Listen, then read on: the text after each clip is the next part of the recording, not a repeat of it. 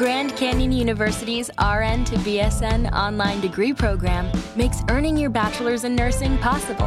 Balance online coursework with local in person clinicals to position yourself for potential leadership opportunities in the time you have from wherever you are, leaving room for what matters. Achieve your goals with your personalized plan and team behind you. Find your purpose at Grand Canyon University. Visit gcu.edu. Jon Stewart is back in the host chair at The Daily Show, which means he's also back in our ears on The Daily Show Ears Edition podcast. Join late night legend Jon Stewart and the best news team for today's biggest headlines, exclusive extended interviews, and more. Now, this is a second term we can all get behind. Listen to The Daily Show Ears Edition on the iHeartRadio app, Apple Podcast, or wherever you get your podcasts.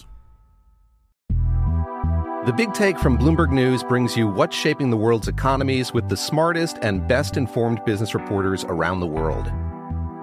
We cover the stories behind what's moving money and markets.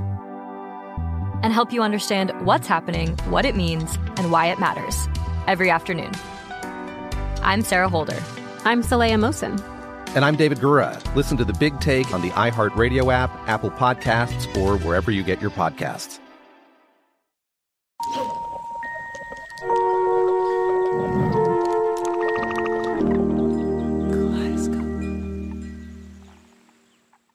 How many rocket launches did you see? Yeah, we can talk about visiting some of the launches.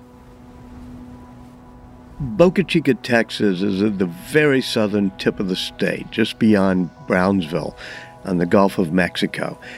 And right on the street where Musk's house was, I had this little Airstream trailer, which was a little tough on the laundry and it's kind of hard to shower. But uh, after a while, it made me feel part of this weird scene that here on Earth, in this parched scrubland with a few swamps filled with mosquitoes and these old abandoned tract houses, is the base from which people on planet Earth are going to get to Mars. And I knew that Musk was going to do the launch of Starship, by far the biggest rocket ever made and he was waiting to launch it in Boca Chica. And I'm in the Airstream trailer at 5 a.m. He's in the house nearby, and the security guards wake us up and they take us to the control room for the countdown. And the countdown goes 10, 9, 8. And he nods, and they launch it. And it goes up for a minute, two minutes, He's watching it. He runs outside onto the deck because you can see it in the distance, and then runs back inside. And finally, after about two and a half minutes, you start noticing that two of the raptors, and maybe three now, there's a problem.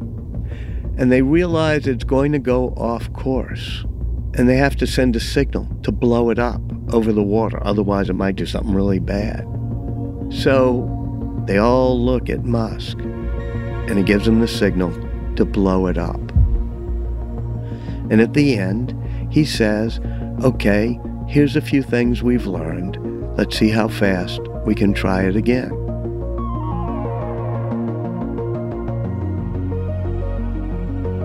My name's Evan Ratliff, and this is On Musk with Walter Isaacson. I'm a journalist and author and recently I met up with Isaacson over a few days in New Orleans. Tough assignment, I know. Isaacson lives there. It's his hometown, and the place he returned to after decades as a big time reporter and editor on the East Coast. Nowadays, he's a biographer of the kind of people who alter the world through the force of their intellect. He's written about Leonardo da Vinci, Ben Franklin, Albert Einstein, the pioneering biologist Jennifer Doudna, and maybe most famously, Steve Jobs. When we sat down near Lake Pontchartrain, his 600 page biography of Musk had been out for about a month. It was a book that launched a thousand hot takes, not least because Elon Musk is himself a hot take launching machine. But talking to Isaacson, I wanted to try to get past the noise, if we could, to understand why and how this gargantuan work came about, and to see with his eyes what wowed him, what shocked him, and how he reckoned with a subject who became one of the richest and most polarizing men on the planet. And who, since the book's release, at times seems determined to scorch his own legacy by encouraging and even embracing the online hate machine. You know, anti Semitism, conspiracy memes, or whatever he happens to post about this week. This is our first episode of four, and for this one, for a moment, let's try and forget everything you've learned about Elon Musk over the last, say, three years. Forget who he is on Twitter, forget his role in Ukraine, or whatever you know about his personal life. And think about the Musk who helped build the first real online payments company, PayPal, the first true mass market electric car, in Tesla, and the first private space company to put humans into orbit with SpaceX. Let's look at his better angels, so that when we talk with Isaacson about his demons, and we will, we'll have some ballast, some understanding of why he made such an intriguing subject in the first place. Episode 1 Genius.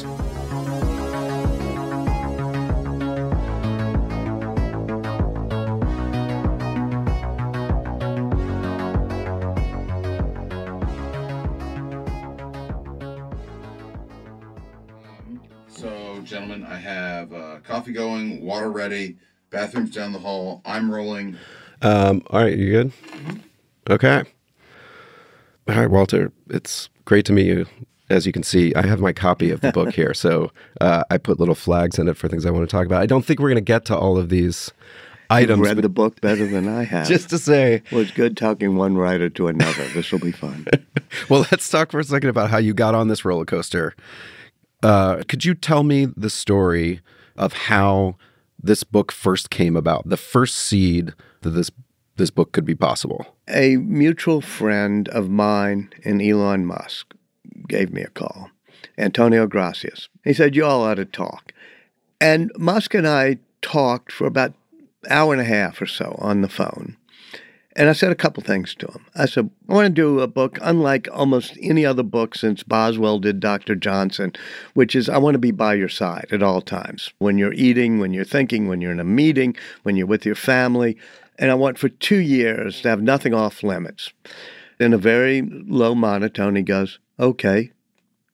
And then I go, All right, well, here's the other thing. I don't want you to have any control over this book. I'm not even going to show it to you before it's published. He goes, Okay. So I'm pretty surprised. And I was with a group of people. I'd gone off to take the phone call. When I get back, uh, I was talking, and all of a sudden people saying, Oh my God, I didn't know you were doing. I said, What do you mean? So, well, Elon Musk just tweeted out, Walter is writing my biography. And I thought, Oh dear, I guess I guess I'm committed now. And how did the rhythm of that mm-hmm. evolve? Like, how did you figure out when you were going to go, how many conversations you were going to have? Every couple of weeks, I'd say, All right, I'd like to come out and I'll spend the next 10 days. He doesn't have a scheduler because he wanted to keep control of his own time. So you never know where he's going.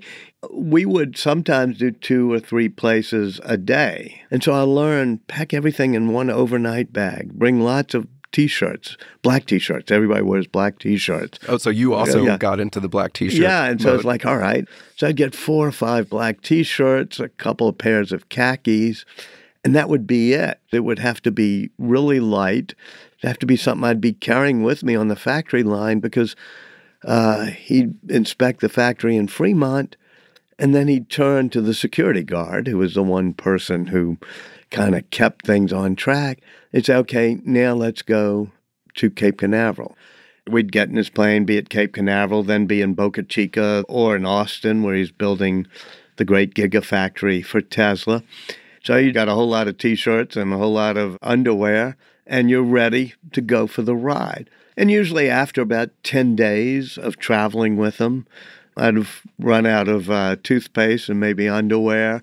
And I'd say, okay, I'm going to take a break. Was absolutely everything on the record, or were there times when some executive from some other part of the company or someone tried to say, this is off the record? Musk gave out the word that I could be anywhere at any time. There were a couple of exceptions that were both national security classified briefings. He was talking to either General Milley or the CIA, in which he said I had to leave the room. But there were times when they would do a meeting and I would know that some of the Tesla executives would ask, you know, can Walter step out? For example, when they were deciding whether or not to create mm-hmm. the $25,000 car that's going to try to go after the Toyota Corolla. And he had wanted not to do it. He wanted to go leap ahead to the robo taxi, a car with no steering wheels that would be self driving. They were trying to convince him no, no, no. And he let me stay in the meeting. By the time Isaacson started sitting in on meetings and everything else, Musk was the chairman, CEO, or chief technology officer of four companies. Later, he'd add two more. You've probably heard parts of Musk's history, but here's the short version. Born in South Africa, he'd started in Silicon Valley back in 1995 with a company called Zip2, kind of an early MapQuest he founded with his brother, Kimball, financed on his mom's credit cards and fueled by endless meals at Jack in the Box. After selling Zip2 and buying himself a McLaren, he invested much of the money into X.com, a financial payments platform that eventually combined with another company and became PayPal. Musk's new PayPal partners ousted him from the company, but he still emerged fabulously wealthy and endlessly connected in the valley. He then turned that wealth onto more grandiose goals, first with SpaceX, a rocket company created around Musk's dream of getting humans to Mars, then Tesla, built on the dream of electrifying not just cars, but all aspects of our lives. He added a couple of other companies, Neuralink and The Boring Company.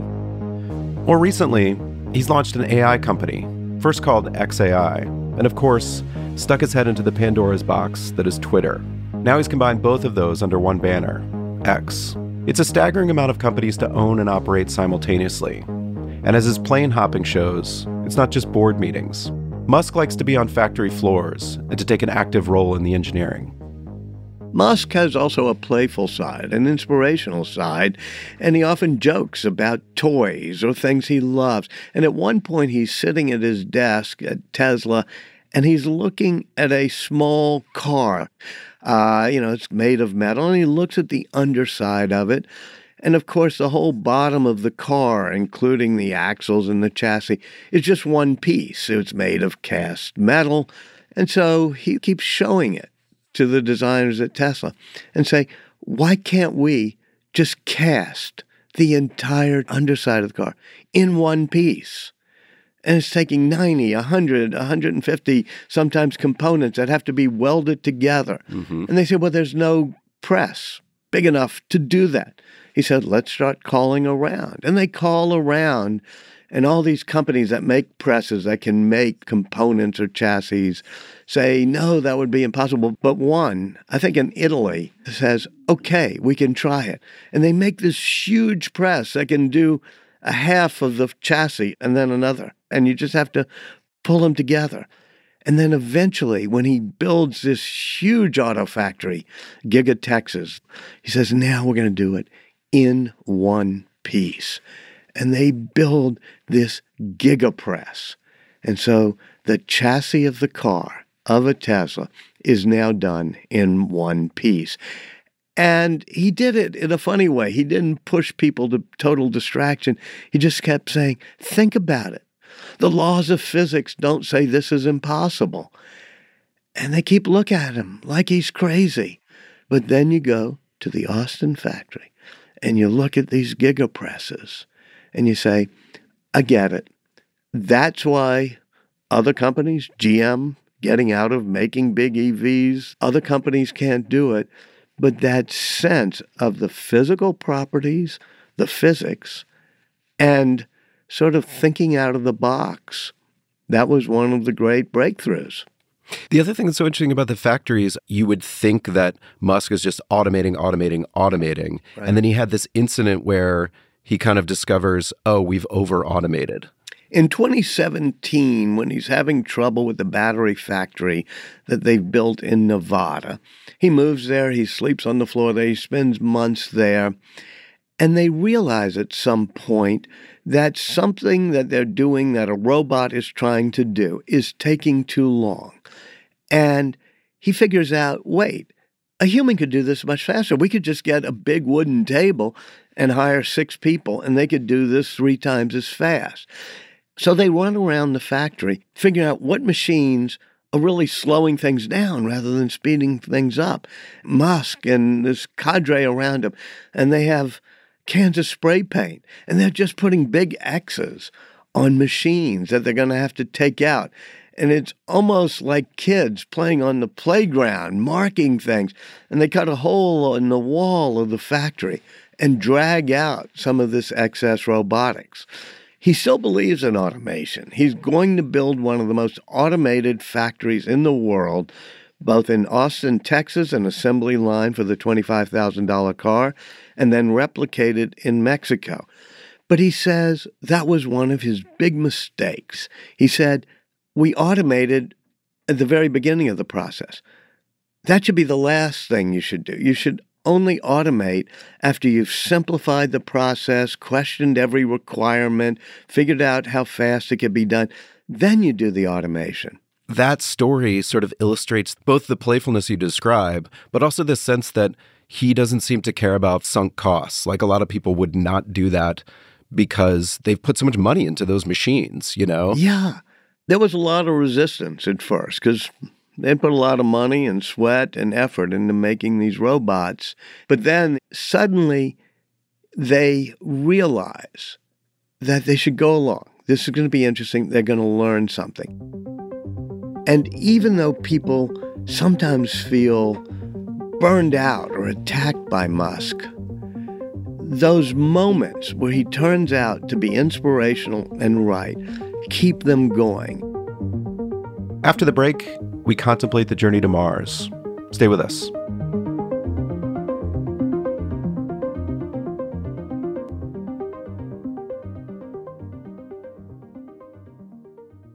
America. We are endowed by our Creator with certain unalienable rights life, liberty, and the pursuit of happiness. At Grand Canyon University, we believe in equal opportunity, and the American dream starts with purpose.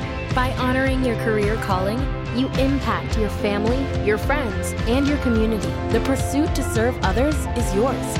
Find your purpose at Grand Canyon University. Private, Christian, affordable. Visit gcu.edu. I am the ferryman. In the shadows of the afterlife, the ferryman of souls guides America's most influential spirits to their eternal rest. Where are you taking me? Are you death? This road is not on any map. How much for a ticket? All I ask for in payment is a tale. I don't know who got to Kennedy first. And the devastation those first bombs caused. I've never been to hell, but I know intimately the hymns of the damned. All 12 episodes of The Passage are available now. Listen on the iHeartRadio app, Apple Podcasts, or wherever you listen to podcasts.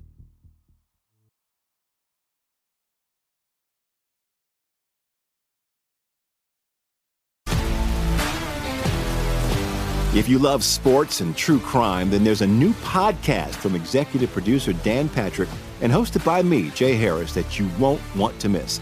Playing Dirty Sports Scandals. Each week, I'm squeezing the juiciest details from some of the biggest sports scandals ever. I'm talking Marcus Dixon, Olympic gymnastics, Cain Velasquez, salacious Super Bowl level scandals. Join me on the dark side of sports by listening to Playing Dirty Sports Scandals on the iHeartRadio app, Apple Podcasts, or wherever you get your podcasts.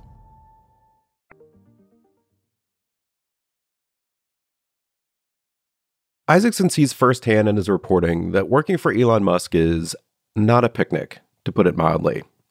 Words like demanding or mercurial don't even really capture the way Musk approaches his employees. We'll get to that in episode two. But another thing Walter discovers is that incredibly smart people are happy, even eager, to endure a little hardship to work for a visionary. For them, Musk is an epic adventurer, reconnecting us with a lost sense of new frontiers, whether that's a sustainable energy future or deep space travel. There is a kind of romantic view of space travel, and do you feel like we have lost that in general? Yeah. Musk talks about three or four reasons why he wants to get to Mars, but the most inspiring is the notion that it's adventure. And he said space is the ultimate adventure. I mean, there's a kid who read a lot of comic books when he was a kid. And so He's Captain Space.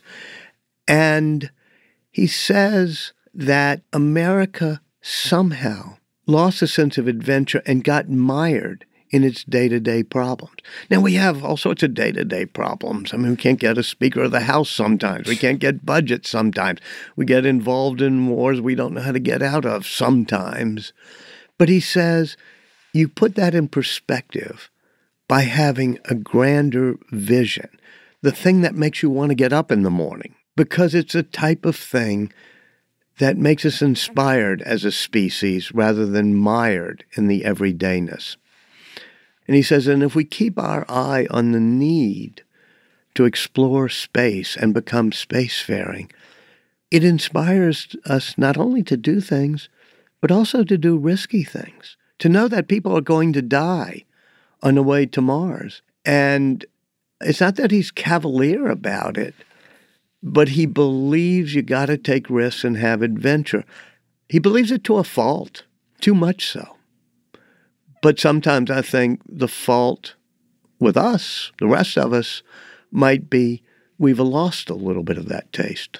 And do you buy into the vision? Did that connect with you? I must admit, I don't connect with his obsession that the planet Earth may get destroyed in the next 50 years and AI may destroy it. So we have to keep consciousness alive by having colonies on Mars. I'm like, all right, things I wake up and worry about. That's not it. But I do believe we have to try to go to Mars because I believe in the adventure of it. When I was a young kid, like anybody of my generation, I held my breath as Walter Cronkite said, 10, 9, 8. It was pad 39A at Cape Canaveral. I remember visiting it and then going back there because Musk now has pad 39A. And those of us who watched John Glenn get into orbit, who knew that countdown and held our breath, we do buy into the notion that traveling through space may not have a whole lot of utility. It may not be the best use of our resources if you're doing a cost benefit analysis, but we ought to be doing it. And so there's an inspiring side to him as well the only person who can get astronauts from the U.S. into orbit and then re-land the rocket. No other company, no other country has been able to take rockets, get things in orbit, and then land them upright and reuse them, which is necessary if you're going to get to Mars. And likewise, no other company was ever coming close to getting us to electric vehicles, and he does it. So I wouldn't write about somebody who didn't have both an inspiring side and also a mercurial, sometimes dark side. Even in the midst of a launch, standing with his highest ranking engineer, with all the pressure of whether the rocket will make it into orbit or explode over the ocean, Musk can't stop obsessing about his ultimate goal a colony on Mars. I remember before that launch of Starship, standing on top of what's called a high bay. It's about 20 stories high, and it's where the rocket can be assembled upright mm-hmm. and on a balcony with Mark Juncosa and a few others. He's talking about the distant future. He's talking about how can we make a hundred of these a year? How many houses are we going to need to build between here and Brownsville in order to have a workforce that can build a hundred a year? And they're even talking about how they're going to colonize Mars. And I'm thinking, this is insane. These people are standing there overlooking the Gulf of Mexico in this God-forsaken place, and all they can focus on is how are we going to get a colony to Mars? I mean, clearly, this is the most interesting person around today. Now, interesting is a word that has many nuances to it. Isaacson catalogs how Musk's engineering approach particularly when it comes to both SpaceX and Tesla, involves a kind of first principles algorithm, examining each individual piece that makes up a rocket or a car down to the smallest ones and asking whether it's necessary. And if it's necessary, whether it can be made more cheaply. Delete, delete, delete, Musk intones. And you know you've deleted enough when you discover that you need to add 10% back in. And looking at the rockets Musk has sent to the space station, while NASA struggles to get Americans into orbit, or at the over a million electric cars on the road, while the auto industry races to catch up. Well, the algorithm works, no matter what you think of Musk. This, as Isaacson portrays it, is a big part of Musk's genius his ability to realize large scale engineering marvels by focusing his attention on the smallest details. But Musk applies the same algorithm to safety rules and standard regulations in a way that critics find alarming. So, is Musk just a penny pinching capitalist who flouts sensible guardrails? Or is he a maverick genius who blows through other people's cowardice, masking his caution? Or maybe, Isaacson discovers, it can be both. Like in SpaceX's third attempt to launch the Falcon 1, their first rocket. They're sort of going over the the checks, and there's this issue about fuel sloshing. Mm-hmm. And I'm wondering if you can describe that because then at the end it has an incredible kicker to that chapter. The Falcon 1 was the very first rocket that SpaceX built, and they shot it off from an island in the Pacific. So it was really hard to get to. And the first one blows up. The second one blows up, and they make a checklist of all the things you have to get right. And they list 15, 20 of them. But Musk is willing to take risks. And he said, We're only going to worry about the top 10. And one of them is that if the uh, rocket gets high enough and the fuel starts to deplete, it'll slosh around in the chamber. So you got to put little baffles in the chamber that'll prevent it from sloshing around. Well, Musk says that's an extra part. It adds weight. It's something we should delete. And he deletes it. Well, the rocket goes up, the fuel sloshes, the rocket crashes. They had made that number 11 on the list of things to worry about. And he said, from now on, we're including 11 things on the list. And when he says, next time we're going to do 11 things, not 10, the rocket has just blown up. What's his level of humor around that statement? Is he kind of saying very seriously, we've got to do 11, not 10? Or is he sort of like, hmm, uh, 11, not 10 next time? When something really bad happens, he actually becomes the calmest and sometimes funny, sometimes making a joke about it, but also more determined. When the first three rocket launches of SpaceX blow up, they're out of money. That could have been it for the company. That's what they thought. Tesla, at the end of 2008 had totally run out of money. SpaceX had totally run out of money. Both were about to shut down, and everybody's waiting to see what's going to happen. And then he says, We're going to do this. I'm going to push all my chips back in, roll the dice one more time. And he ends up writing his own personal checks, finding more money to try to do a fourth launch. The fourth launch is particularly interesting because they take the rocket from Los Angeles, where it's built in the factory, out to this tiny spit of an island in the middle of the Pacific. And he's in a hurry to get it done. So he allows him to charter a cargo plane. And something happens when the plane starts to descend. The pressure gets up. And the air inside the rocket starts to collapse. And when they get it down to the island, they see that one of the tanks is crumpled. They say to Musk, We're going to have to bring it back to Los Angeles. It's going to take another six months. And he said, No, fix it here. Now, that was an enormous risk. Mm-hmm. That's a worse risk than not having slosh baffles. And yet, on that sandy, hot little island. They work for three weeks, pushing out the little dents. And then they think, okay, this may never work. But they shoot off the fourth attempt, and boom, it gets to orbit. Stay with us, because the portrait of Musk's genius is about to get complicated.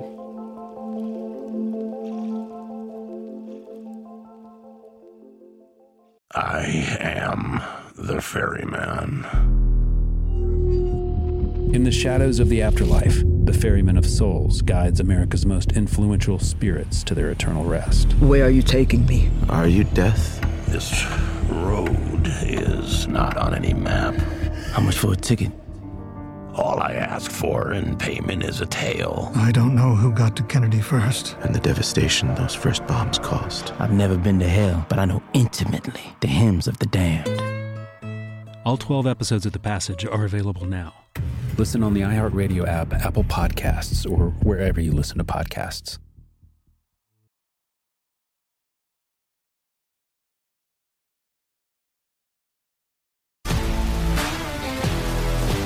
If you love sports and true crime, then there's a new podcast from executive producer Dan Patrick and hosted by me, Jay Harris, that you won't want to miss. Playing Dirty Sports Scandals. Each week, I'm squeezing the juiciest details from some of the biggest sports scandals ever. I'm talking Marcus Dixon, Olympic gymnastics, Cain Velasquez, salacious Super Bowl level scandals. Join me on the dark side of sports by listening to Playing Dirty Sports Scandals on the iHeartRadio app, Apple Podcasts, or wherever you get your podcasts.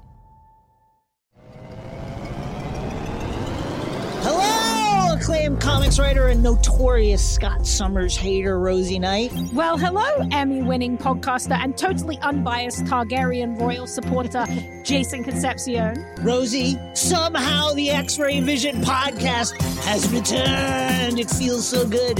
It does. And like always, we'll be here every week covering the wide world of TV, movies, comics, and geek culture. That's right.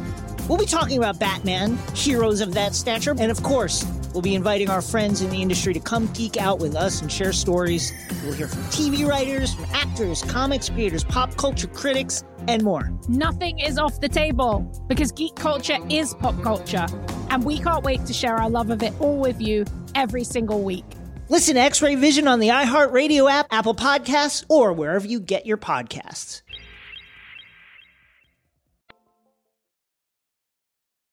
Did you develop a kind of philosophy of biography? You know, I've heard you talk about, or people have used around you, a kind of camera metaphor in terms of being a biographer and, and being a camera with subjects who are alive.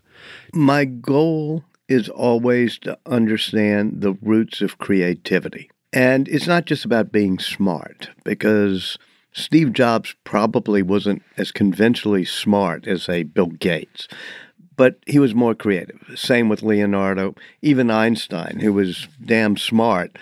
What made him different from Poincaré and Max Planck and others was that he was creative. So I try to observe people very carefully and how their mind works and say, what is it that makes them in Steve Jobs' words, think different.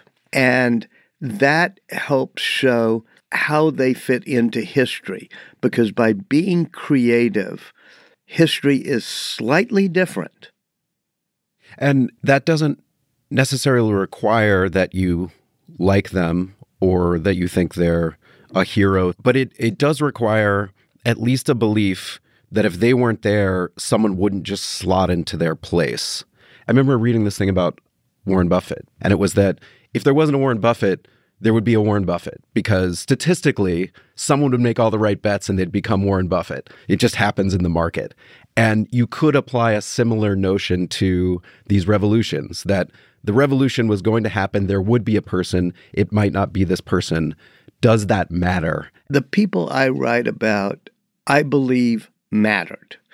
That, yes, at some point, people may have figured out special relativity. Maybe in 50 years they would have tied it together with general relativity and the curvature of gravity.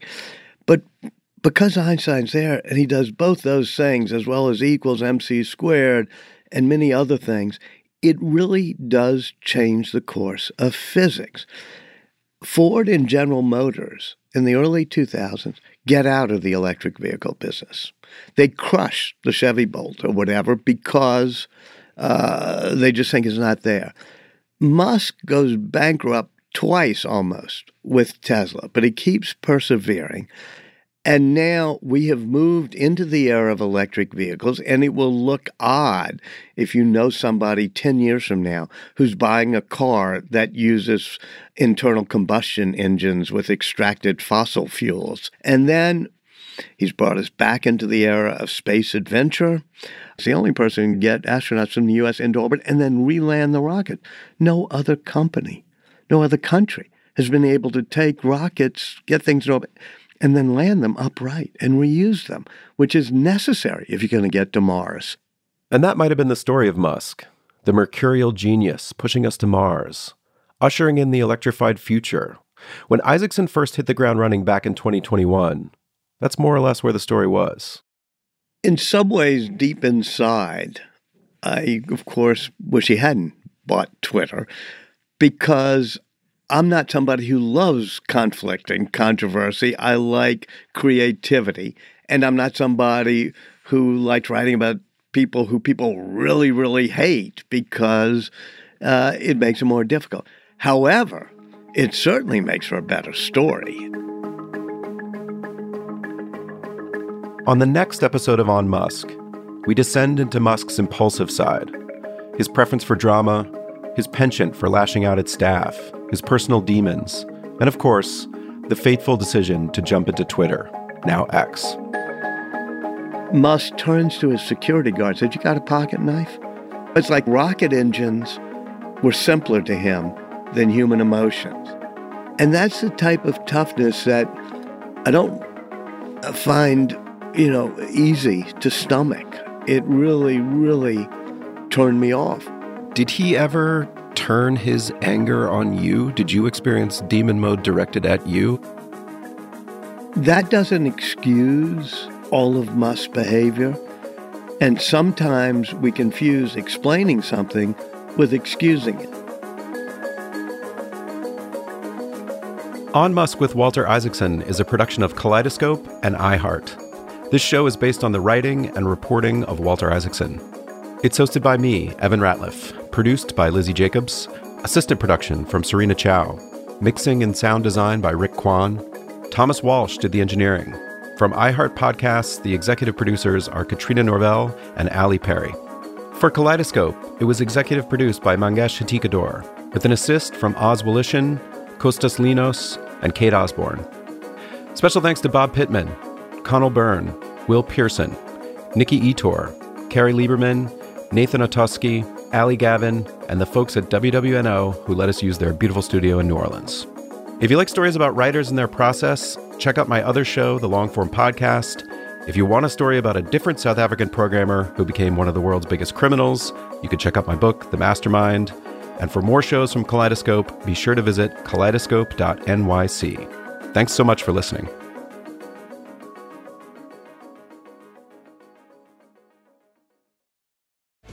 Jon Stewart is back in the host chair at The Daily Show, which means he's also back in our ears on The Daily Show Ears Edition podcast. Join late night legend Jon Stewart and the best news team for today's biggest headlines, exclusive extended interviews, and more. Now, this is a second term we can all get behind. Listen to The Daily Show Ears Edition on the iHeartRadio app, Apple Podcast, or wherever you get your podcasts. The Big Take from Bloomberg News brings you what's shaping the world's economies with the smartest and best informed business reporters around the world.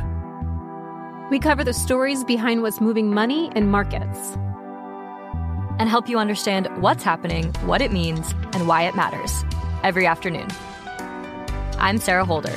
I'm Saleha Mohsin. And I'm David Gura. Listen to The Big Take on the iHeartRadio app, Apple Podcasts, or wherever you get your podcasts. I'm Saleha Mohsin, and I've covered economic policy for years and reported on how it impacts people across the United States. In 2016, I saw how voters were leaning towards Trump and how so many Americans felt misunderstood by Washington.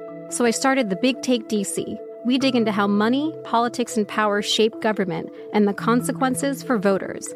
With new episodes every Thursday, you can listen to the Big Take DC on the iHeartRadio app, Apple Podcasts, or wherever you get your podcasts.